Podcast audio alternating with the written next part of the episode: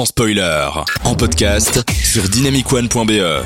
De 20h à 22h, on prend les popcorns et on écoute sans spoiler sur Dynamic One. Merci d'être avec nous dans Sans Spoiler sur Dynamic One. Ça nous fait toujours plaisir de parler cinéma tous les lundis soirs de 20h à 21h. C'est la crise, mais pas chez nous parce qu'on continue à vous parler, vous partager et parce qu'on aime ça.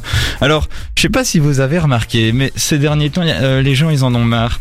Euh, si vous avez vu les émeutes au bois de la Cambre et les gens qui sont déprimés, c'est quand même pas très cool. Alors moi, quand je vois ce genre de choses-là, on va pas se positionner et discuter de là-dessus, mais moi, quand ça me déprime comme ça, ben, je vais regarder des docus. Et j'ai regardé un docu, mais pas n'importe lequel.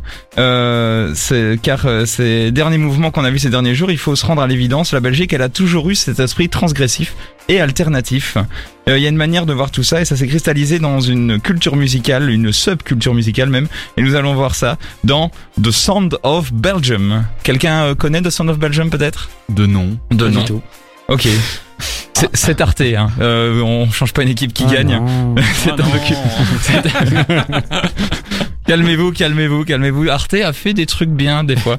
Euh, en, de- de- en 2012, ce documentaire a été réalisé par Joseph Devillé euh, et il retrace la naissance et l'évolution de la Belgique au travers de l'évolution d'une culture musicale en rapport avec les musiques électroniques.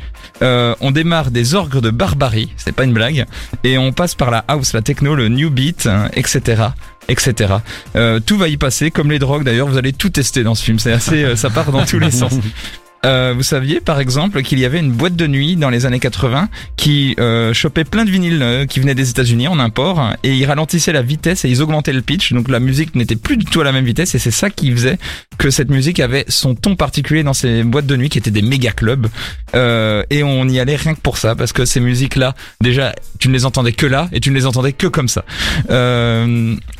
euh, ou encore, euh, il y avait des fois euh, des clubs qui ne fermaient jamais parce qu'il y avait tout simplement à l'époque pas d'heure de fermeture. Vous vous souvenez de l'époque où il n'y avait pas d'heure de fermeture et, et que l'on pouvait sortir le jeudi soir jusqu'au Ah ouais. mardi après-midi. Vous vous rendez compte Bienvenue dans l'univers des clubs.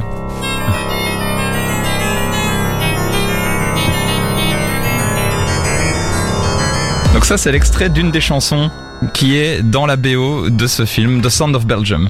C'est Liaison D euh, de Frieder P.J.P. Euh, liaison, liaison D comme liaison dangereuse. C'est pour ça que j'ai fait l'erreur tout à Ah, l'heure d'ailleurs, Aurélien Adrien. Moi aussi, je pensais que c'était une instru, t'allais poser dessus en mode. euh, Non, ça c'est toi que le Ah oui, pardon. Euh, le liaison dangereuse qui d'ailleurs donc là c'est liaison D pour une référence à liaison dangereuse liaison dangereuse qui était une émission radio flamande hebdo que tout le monde attendait pour découvrir une partie de ce qui se passait dans les boîtes de nuit c'était vraiment le, le saint graal c'était là où on pouvait choper les musiques qu'on voulait c'était fou c'était euh, c'était des musiques qui étaient créées tantôt déconcertantes et tantôt fascinantes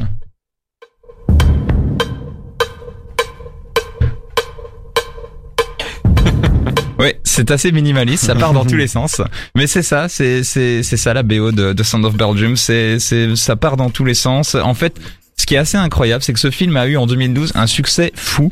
Euh, ça a vraiment montré euh, qu'il y avait une une culture belge de la musique électronique qui a influencé les États-Unis, l'Angleterre, euh, l'Allemagne, partout. Et en fait, la BO qui est sortie à l'époque est une BO qui est qui est restée. Il y a eu une quarantaine de sons qui sont qui sont sortis et en fait la plupart des sons qui viennent de ça ce sont des sons qui étaient plus ou moins perdus c'est à dire qu'ils ont vraiment fait un travail d'archivage et historique dans lequel ils sont allés rechercher des musiques parce que comme c'était vraiment une subculture c'est vraiment des musiques qui passaient t'avais des, des des centaines de vinyles qui tournaient et basta. Et donc ils ont réussi à retrouver et à créditer les, les artistes de cette de ces époques notamment les années 70 80 et 90 car euh, la version pessimiste du docu vers la fin, c'est quand même de sous-entendre que euh, voilà cette fougue n'y est plus et ce documentaire est sorti avant le coronavirus.